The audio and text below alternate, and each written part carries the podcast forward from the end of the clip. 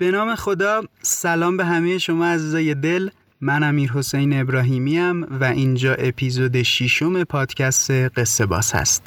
پادکستی که هر هفته جمعه شب اپیزود جدیدش منتشر میشه و من توش قصه های جذاب و شنیدنی از زمانای مختلف و از نویسنده های درجه یک براتون می‌خونم و روایت می‌کنم.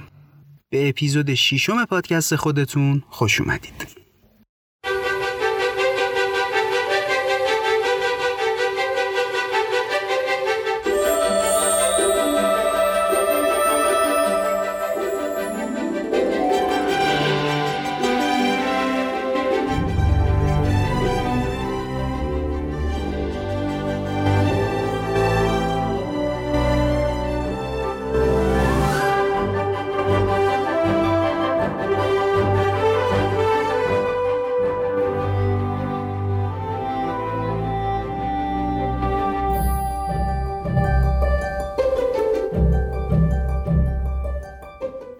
امیدوارم حالا احوالتون خوب باشه حال دلتون خوب باشه. این هفته ای که گذشت کلی کیف کرده باشید کلی بهتون خوش گذشته باشه و ازش استفاده کرده باشید. الان دیگه تقریبا یک ماه از شروع پادکست قصه باز میگذره و یه جورایی تولد یک ماهگیشه. خدا رو شکر بابت اینکه این مدت کنار شما رفقای عزیز بودم و تونستم واسهتون قصه بگم و قصه بخونم. امیدوارم که ازش لذت برده باشید و ایشالله که این روند ادامه دار باشه. و مثل همیشه ممنون و متشکرم ازتون بابت محبتتون مهربونیتون و اینکه لطف می‌کنید پادکست خودتون رو دنبال می‌کنید. امیدوارم که ازش لذت ببرید و لایق این مهربونی ها باشیم. و اما قصه این اپیزودمون قصه شوهر آمریکایی که نویسندش آقای جلال آل احمده. یه قصه بانمک و جذابه که در مورد یه خانوم ایرانیه که داره از زبون خودش داستان زندگیشو تعریف می‌کنه. توی یه مهمونی با صابخونه نشسته و انگار که مثلا بقیه مهمونا هم دیر کردن و هنوز نرسیدن و این دوتا تنهان. و این خانم ایرانی دیگه داره با صابخونه درد دل می‌کنه. از زبون خودش داره تعریف می‌کنه که چجوری با شوهر آمریکایی آشنا شده. کجا همدیگر رو دیدن چی شد که ازدواج کردن و کلا اصلا تو زندگیش چه اتفاقاتی افتاده. این نکته هم بگم که قصه شوهر آمریکایی از کتاب پنج داستان آقای جلال آل احمده که ایشون سال 1350 این کتاب نوشته. خب دیگه پرحرفی نکنم بریم سراغ قصه امروزمون قصه شوهر آمریکایی تو اپیزود ششم پادکست قصه باز.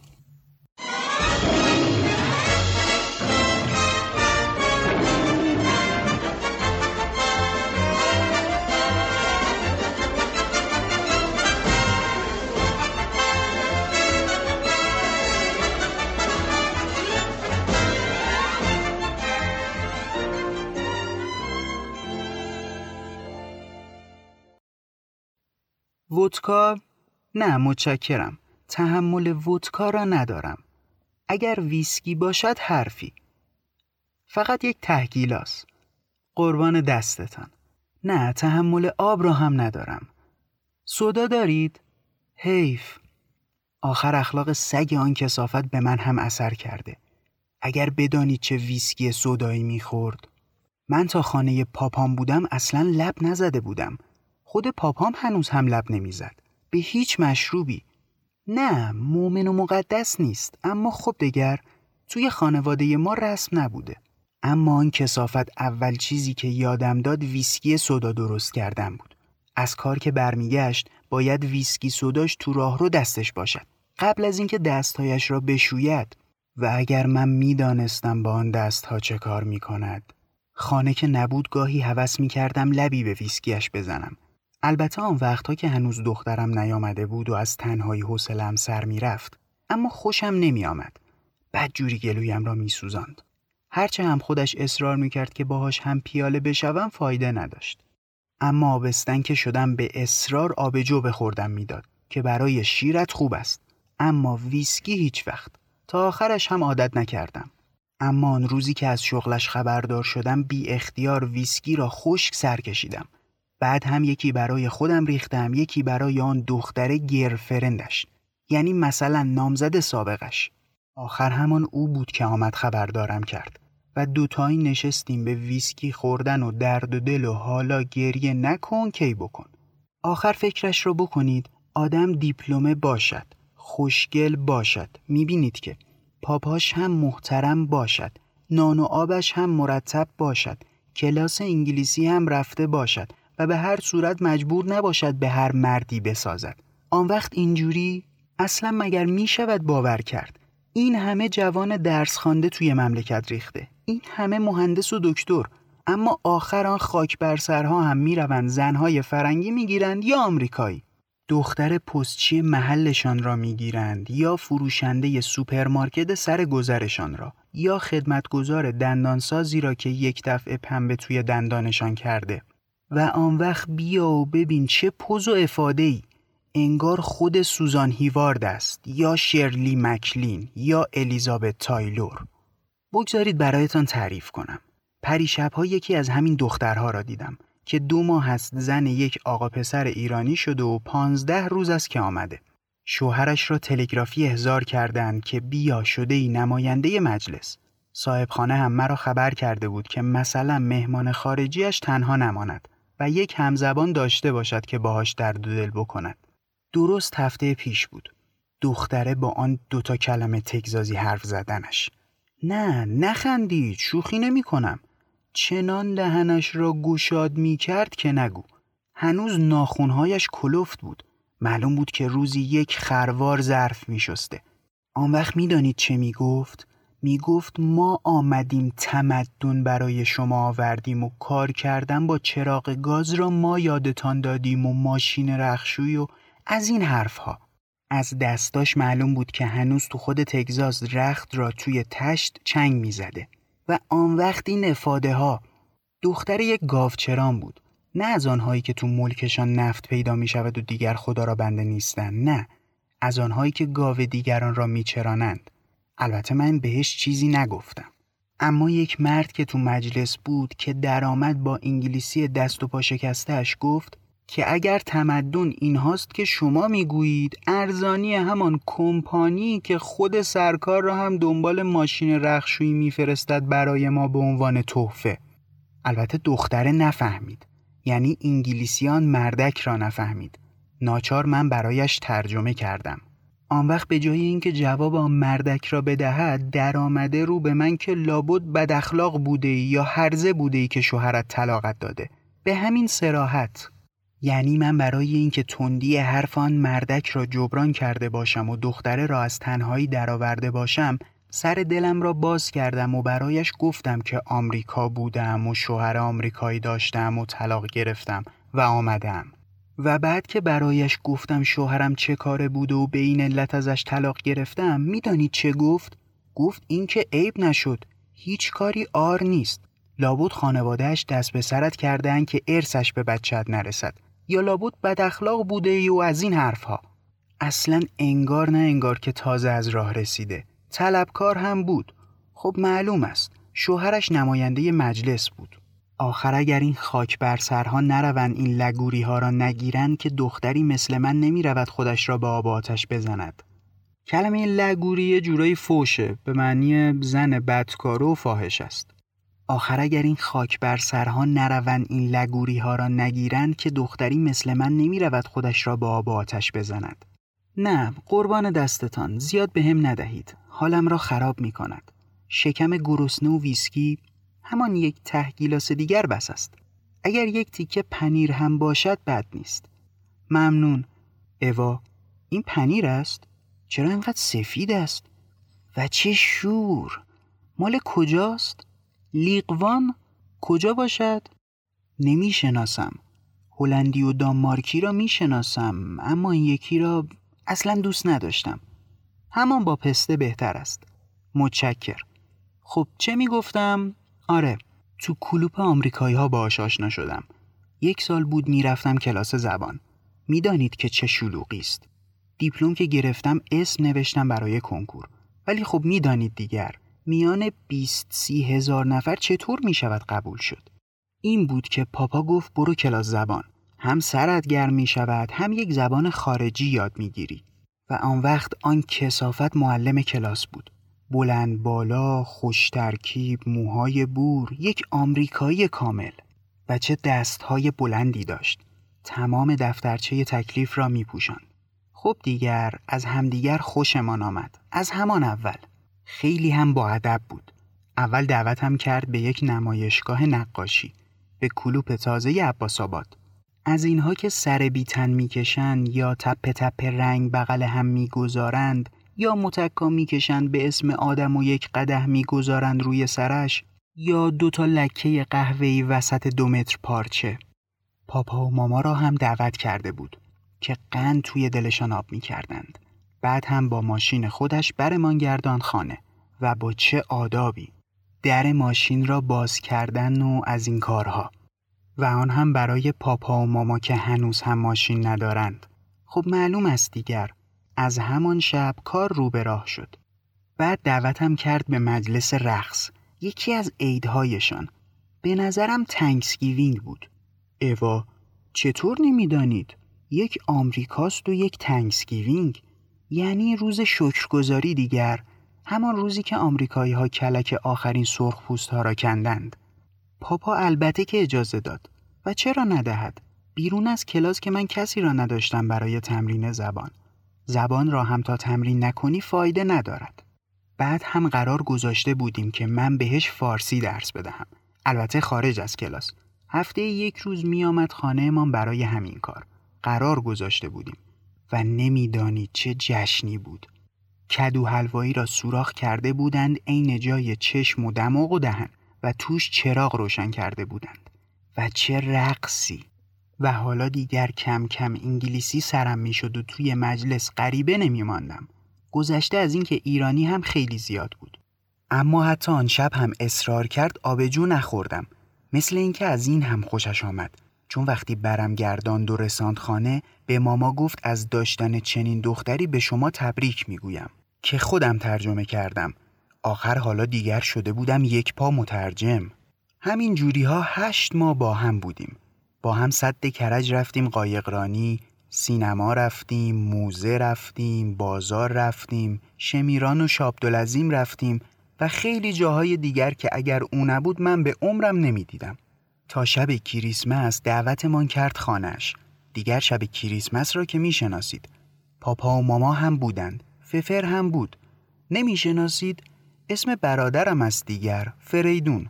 دوتا بوغلمون پخته از خود لس آنجلس برایش فرستاده بودند. اوا پس شما چه می‌دانید؟ همان جایی که هالیوود هم هست دیگر. نه اینکه فقط برای او فرستاده باشند. برای همهشان میفرستند که یعنی شب عید قربت زده نمانند. وقتی آدمی مثل آن کسافت را مخصوص آن کار میفرستند تهران دیگر بوغلمون و آبجو و سیگار و ویسکی و شکلات که جای خود دارد باور کنید راضی بودم آدم کش باشد دزد و جانی باشد گنگستر باشد اما آنکاره نباشد. قربان دستتان. یک تحگیلاس دیگر از آن ویسکی. مثل اینکه آمریکایی نیست آنها بوربون می‌خورند. مزه خاک می‌دهد. آره این اسکاچ است. خیلی شق و رق است. عین خود انگلیس ها خب چه می‌گفتم؟ آره همان شب ازم خواستگاری کرد. رسما و سر میز شام. حالا خود من هم مترجم جالب نیست هیچ کس تا حالا اینجوری شوهر نکرده. اول بوقلمون را برید و گذاشت تو بشقاب هامان بعد شامپاینی باز کرد و برای پاپا و ماما هم ریخت. برای همه ریخت. البته ماما نخورد اما پاپا خورد. خود من هم لب زدم. اول تند بود و گس اما تندیش که پرید شیرینی ماند. بعد درآمد که به پاپا بگو که ازت خواستگاری می‌کنم. اصرار داشت که جمله به جمله بگویم و شمرده و همه چیز را. که خدمت سربازیش را کرده از مالیات دادن معاف است گروه خونش بست مریض نیست. ماهی 1500 دلار حقوق می‌گیرد که وقتی برگردد می‌شود 800 تا. اما واشنگتن خانه از خودش دارد و هیچ اجاره و قسطی هم ندارد. و پدر و مادرش هم لس آنجلس هستند و کاری به کار او ندارند و از این حرفها. پاپا که از همان شب اول راضی بود. خودش به هم گفته بود که مواظب باش دختر جان. هزار تا یکی دخترها زن آمریکایی نمی‌شوند. شوخی که نیست یعنی نمی‌توانند. این گفتهش هنوز توی گوشم است. اما تو خودت میدانی. تویی که باید با شوهرت زندگی کنی. اما ازش یک هفته مهلت بخوا تا فکرهایت را بکنی. همین کار را هم کردیم. البته از همان اول کار تمام بود. تمام فامیل می‌دانستند. دو سه بار هم دعوت و مهمانی و از اینجور مراسم. و چه حسادت ها و چه دختر برخ یارو کشیدن ها سر همین قضیه تمام دختر خاله ها و دختر اموهام ازم قهر کردن بابام راست می‌گفت شوخی که نبود. همه دخترها آرزویش را می‌کردند. ولی یارو از من خواستگاری کرده بود. و اصلا معنی داشت که من فداکاری کنم و یک دختر دیگر را جای خودم معرفی کنم. این میانه هم فقط مادر بزرگم غر می‌زد. می‌گفت ما تو فامیل کاشی داریم اصفهانی داریم حتی بوشهری داریم. همهشان را هم می‌شناسیم اما دیگر آمریکایی نداشتیم. چه می‌شناسیم کیه؟ دامادی را که نتوانی بروی سراغ خانوادهش و خانهاش و از در و همسایه تحتوی کارش را در بیاوری و از این حرفهای کلسوم ننه ای. اصلا سر عقدمان هم نیامد. پاشد رفت مشهد که نباشد. اما خود من قند تو دلم آب می کردند. محضردار شناس خبر کرده بودیم. همه فامیل بودند و یک عده آمریکایی. و چه عکس ها از سفره عقد. یکی از دوستهای شوهرم فیلم هم برداشت. اما امان از این آمریکایی ها می‌خواستند سر از هر چیز در بیاورند. هی می آمدند سوال پیچم می کردند. یعنی من حالا عروسم. اما مگر سرشان می‌شد که اسم این چیه که قند را چرا اینجوری میسایند که روی نان چه نوشته که اسفند را از کجا می آورند. توی همان مجلس عقد دوتا از نم کرده های فامی را به عنوان راننده برای اداره هایشان استخدام کردند. صد هزار تومن هم مهر کرد. کلمه لا اله الا الله هم همان پای سفره عقد گفت و به چه زحمتی و چه خنده ها که به لا اله الا الله گفتنش کردیم که مثلا عقد شرعی باشد. و شغلش خب معلم انگلیسی بود دیگر بعد هم تو قباله نوشته بودند حقوقدان دو نفر از اعضای سفارت هم شاهدش بودند. و من با همین دروغی که گفته بود می توانستم بندازمش زندان و طلب خسارت هم بکنم. دست کم می توانستم مجبورش کنم که علاوه بر 400 دلار خرجی که حالا برای دخترم می دهد 600 تا هم بگذارد روش. ولی چه فایده؟ دیگر اصلا رقبت دیدنش را نداشتم. حاضر نبودم یک ساعت باهاش سر کنم.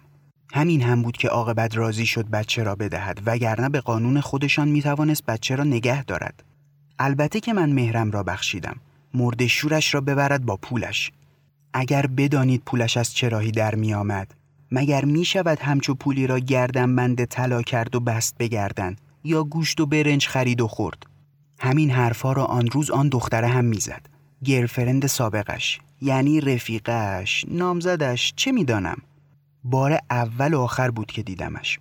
با تیاره یک راست از لس آنجلس آمده بود واشنگتن و توی فرودگاه یک ماشین کرایه کرده بود و یک راست آمده بود در خانهمان. دو سال تمام که من واشنگتن بودم خبر از هیچ کدام از فامیلش نشد.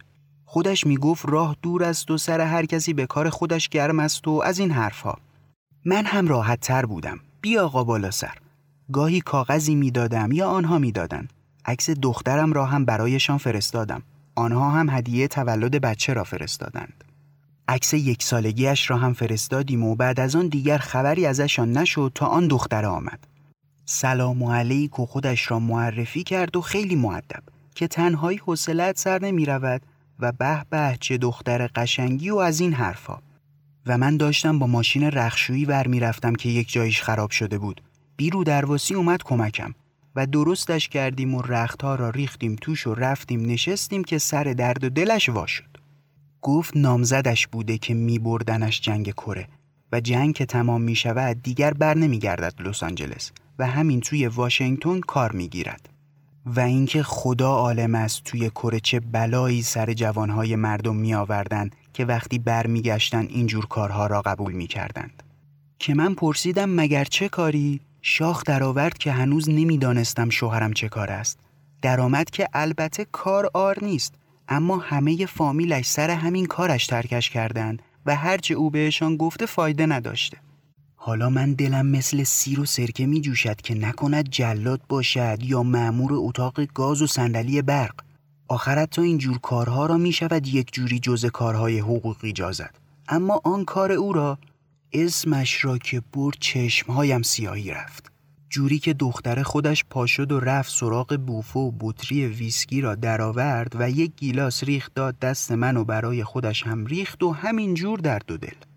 از او که این نامزد سومش است که همین جوری ها از دستش در می رود. یکیشان تو جنگ کره کشته شده دومی تو ویتنام است و این یکی همین جوری از آب در آمده. می گفت اصلا معلوم نیست چرا آنهایشان هم که برمیگردند یا اینجور کارهای عجیب غریب را پیش می‌گیرند یا خل و دیوانه و دزد و قاتل می‌شوند و از من که آخر چرا تا حالا نتوانستم بفهمم شوهرم چه کار است و آخر من که دختر کلفت نبودم یا دختر سر راهی و یتیم خانه ای دیپلمه بودم و ننه بابا داشتم و خوشگل بودم و از این جور حرفها. آره قربان دستتان. یکی دیگر بد نیست. مهمانهای شما هم که نیامدند. گلوم بد جوری خشک می شود بدیش این بود که دختر خودش را توی دلم جا کرد. چگور پگور بود و ترتمیز. می گفت هفت سال است که تو لس آنجلس یا دنبال شوهر می گردد یا دنبال ستارگی سینما. بعد هم با هم پا شدیم رختها را پنگ کردیم و دخترم را با کالسکش گذاشتیم عقب ماشین و رفتیم سراغ محل کار شوهرم. آخر من هنوز هم باورم نمی‌شد و تا به چشم خودم نمی‌دیدم فایده نداشت. سلام علیکم این که چه فرمایشی دارید و چه عکس هایی از چه پارک ها و چه درخت ها و چه چمن ها اگر نمی‌دانستی محل چه کاری است خیال می کردی خانه برای ماه توش می سازن و همه چیز با نقشه.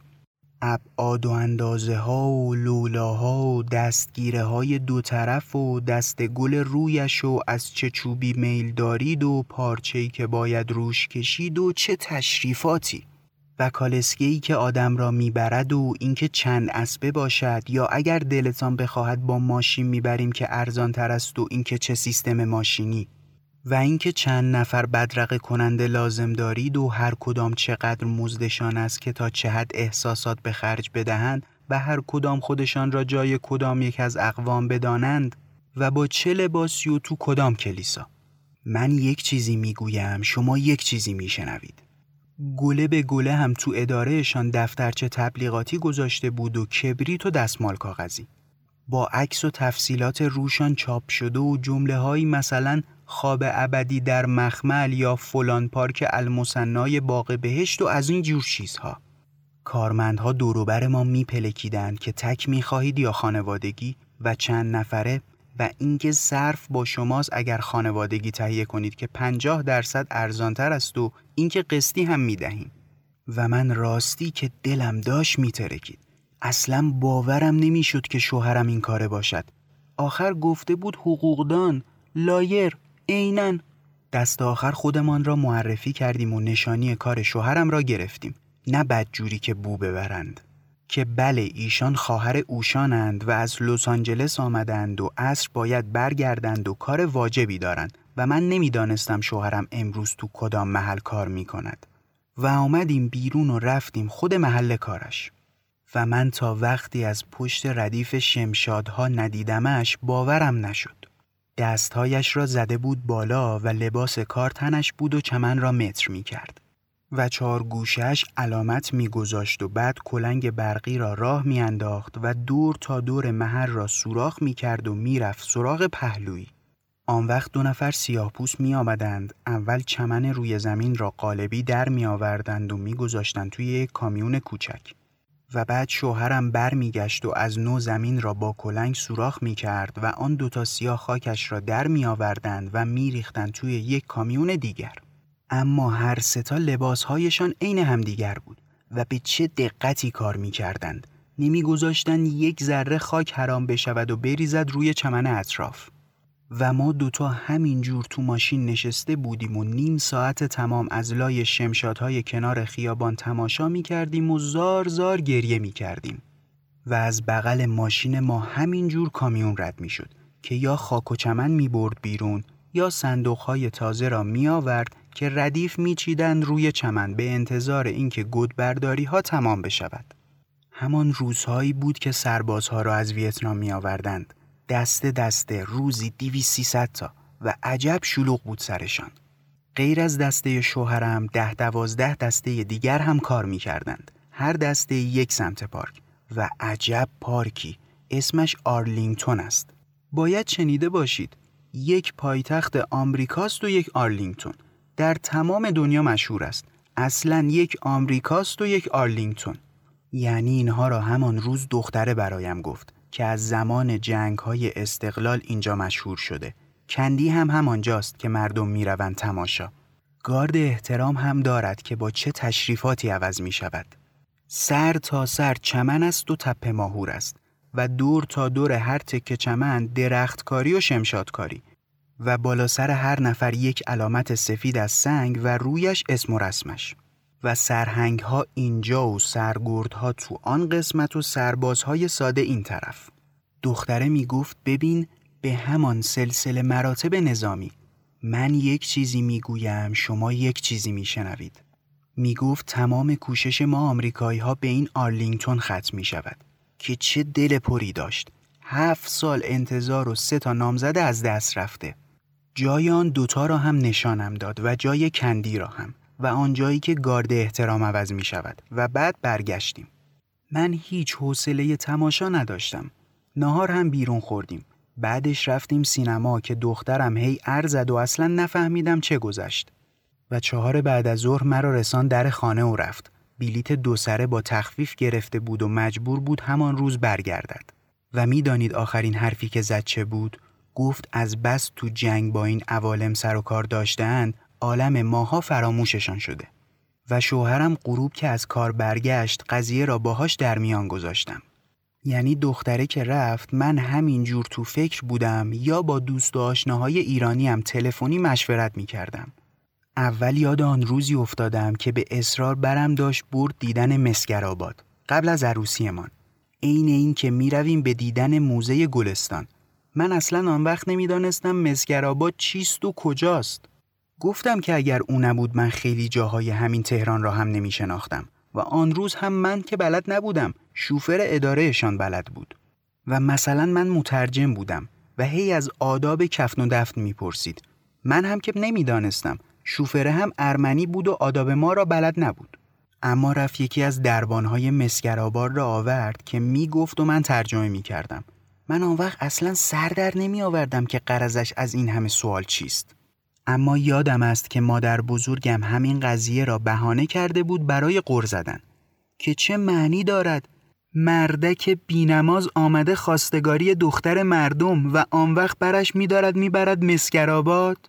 یادم است آن روز غیر از خودش یک آمریکایی دیگر هم باهاش بود و توضیحات دربان را که برایشان ترجمه کردم آن یکی درآمد به شوهرم گفت می‌بینی که حتی صندوق به کار نمی‌برند. یک تکه پارچه پیچیدن که سرمایه گذاری نمی‌خواهد. میشناختمش. مشاور سازمان برنامه بود. مثل اینکه قرار و مداری هم گذاشتند که در این قضیه با سازمان حرف بزنند. و مرا بگو که آن روزها اصلا از این حرفها سر در نمی آوردم. یادم است همان روز وقتی فهمیدن که ما صندوق نمی کنیم برایم تعریف کرد که ما عین عروس یا داماد بزک می کنیم و می گذاریم توی صندوق. و اگر پیر باشند پنبه می‌گذاریم توی لپ و موها را فر می‌زنیم و اینها خودش کلی خرج برمیدارد. من هم سر شام همان روز همین مطلب را برای مادر بزرگم تعریف کرده بودم که کلافه شد و شروع کرد به غر زدن. و بعد هم موقع عقد گذاشت و رفت مشد ولی مگر من حالیم بود؟ آخر شما خودتان بگویید. یک دختر 20 ساله و حالا دستش تو دست یک خواستگار آمریکایی و خوشگل و پولدار و محترم. دیگر اصلا جایی برای شک باقی میماند؟ و من اصلا چه کار داشتم به کار مسگرآباد خیلی طول داشت تا مثل مادر بزرگم به فکر این جور جاها بیفتم. واشنگتن هم که بودم گاهی اتفاق میافتاد که اصرها از کار که برمیگشت قر می‌زد که سیاها دارن کارمان را از دستمان در میآورند. و من یادم است یک بار پرسیدم مگر سیاها حق قضاوت هم دارند؟ آخر من تا آخرش خیال می کردم لایر یعنی قاضی یا حقوقدان یا از این جور چیزها که با دادگستری سر و کار دارد. به هر صورت از درک وارد شد و ویسکیش را که دادم دستش یکی هم برای خودم ریختم و نشستم روبروش و قضیه را پیش کشیدم. همه فکرهام را کرده بودم و همه مشورت ها را. یکی از دوستای ایرانیم تو تلفن گفته بود که معلوم است اینها همهشان این کارند و برای همه بشریت. که بهش گفتم تو هم حالا وقت گیر آورده ای برای شعار دادن؟ البته می‌دانستم که دقه دلی داشت. تذکرهش را لغو کرده بودن نه حق برگشتن داشت و نه حق ماندن. و داشت ترک تابعیت می کرد که بشود طبعه مصر. من هم دیگر جا نداشت که بهش بگویم اگر اینجور است چرا خودت آمریکا مانده ای یکی دیگرشان که جوان خوشگلی هم بود و من خودم بارها آرزو کرده بودم که کاش زنش شده بودم می‌دانید در جواب چه گفت؟ گفت ای بابا به نظرم خوشی آمریکا زده زیر دلت. اینن و می‌دانید خودش چه کاره بود؟ هیچ کاره. فقط دو تا زن آمریکایی نشانده بودندش. نکند خیال کنید مستم یا خیال کنید دارم وقاحت می‌کنم. یکی از خانم ها معلم بود و آن یکی مهماندار تیاره هر کدام هم یک خانه داشتند و آن آقا پسر سه روز تو این خانه بود و چهار روز تو آن یکی. شاهی می کرد نه درس می‌خوان نه درآمدی داشت نه ارزی براش میآمد. اما عین شیوخ خلیج. ایرانی ها را به اصرار می برد و خانه زندگیش را به رخشان می کشید و انگار نه انگار که این کار قباحتی هم دارد. بله، اینجوری می شود که من سر 23 سالگی باید دست دخترم را بگیرم و برگردم. اما باز خدا پدرش را بیامرزد. تلفن را که گذاشتم دیدم زنگ می‌زند. برش که داشتم دیدم یک جوان ایرانی دیگر است که خودش را معرفی می کرد. که بله دوست همان جوان است و حقوق می‌خواند و فلانی بهش گفته که برای من مشکلی پیش آمده و چه خدمتی از دستم برمیآید و از این حرفها. ازش خواهش کردم آمد سراغم. نیم ساعتی نشستم و زیر و بالای قضیه را رسیدیم و تصمیم گرفتیم. این بود که خیالم راحت بود و شوهرم که آمد می‌دانستم چه می‌خواهم.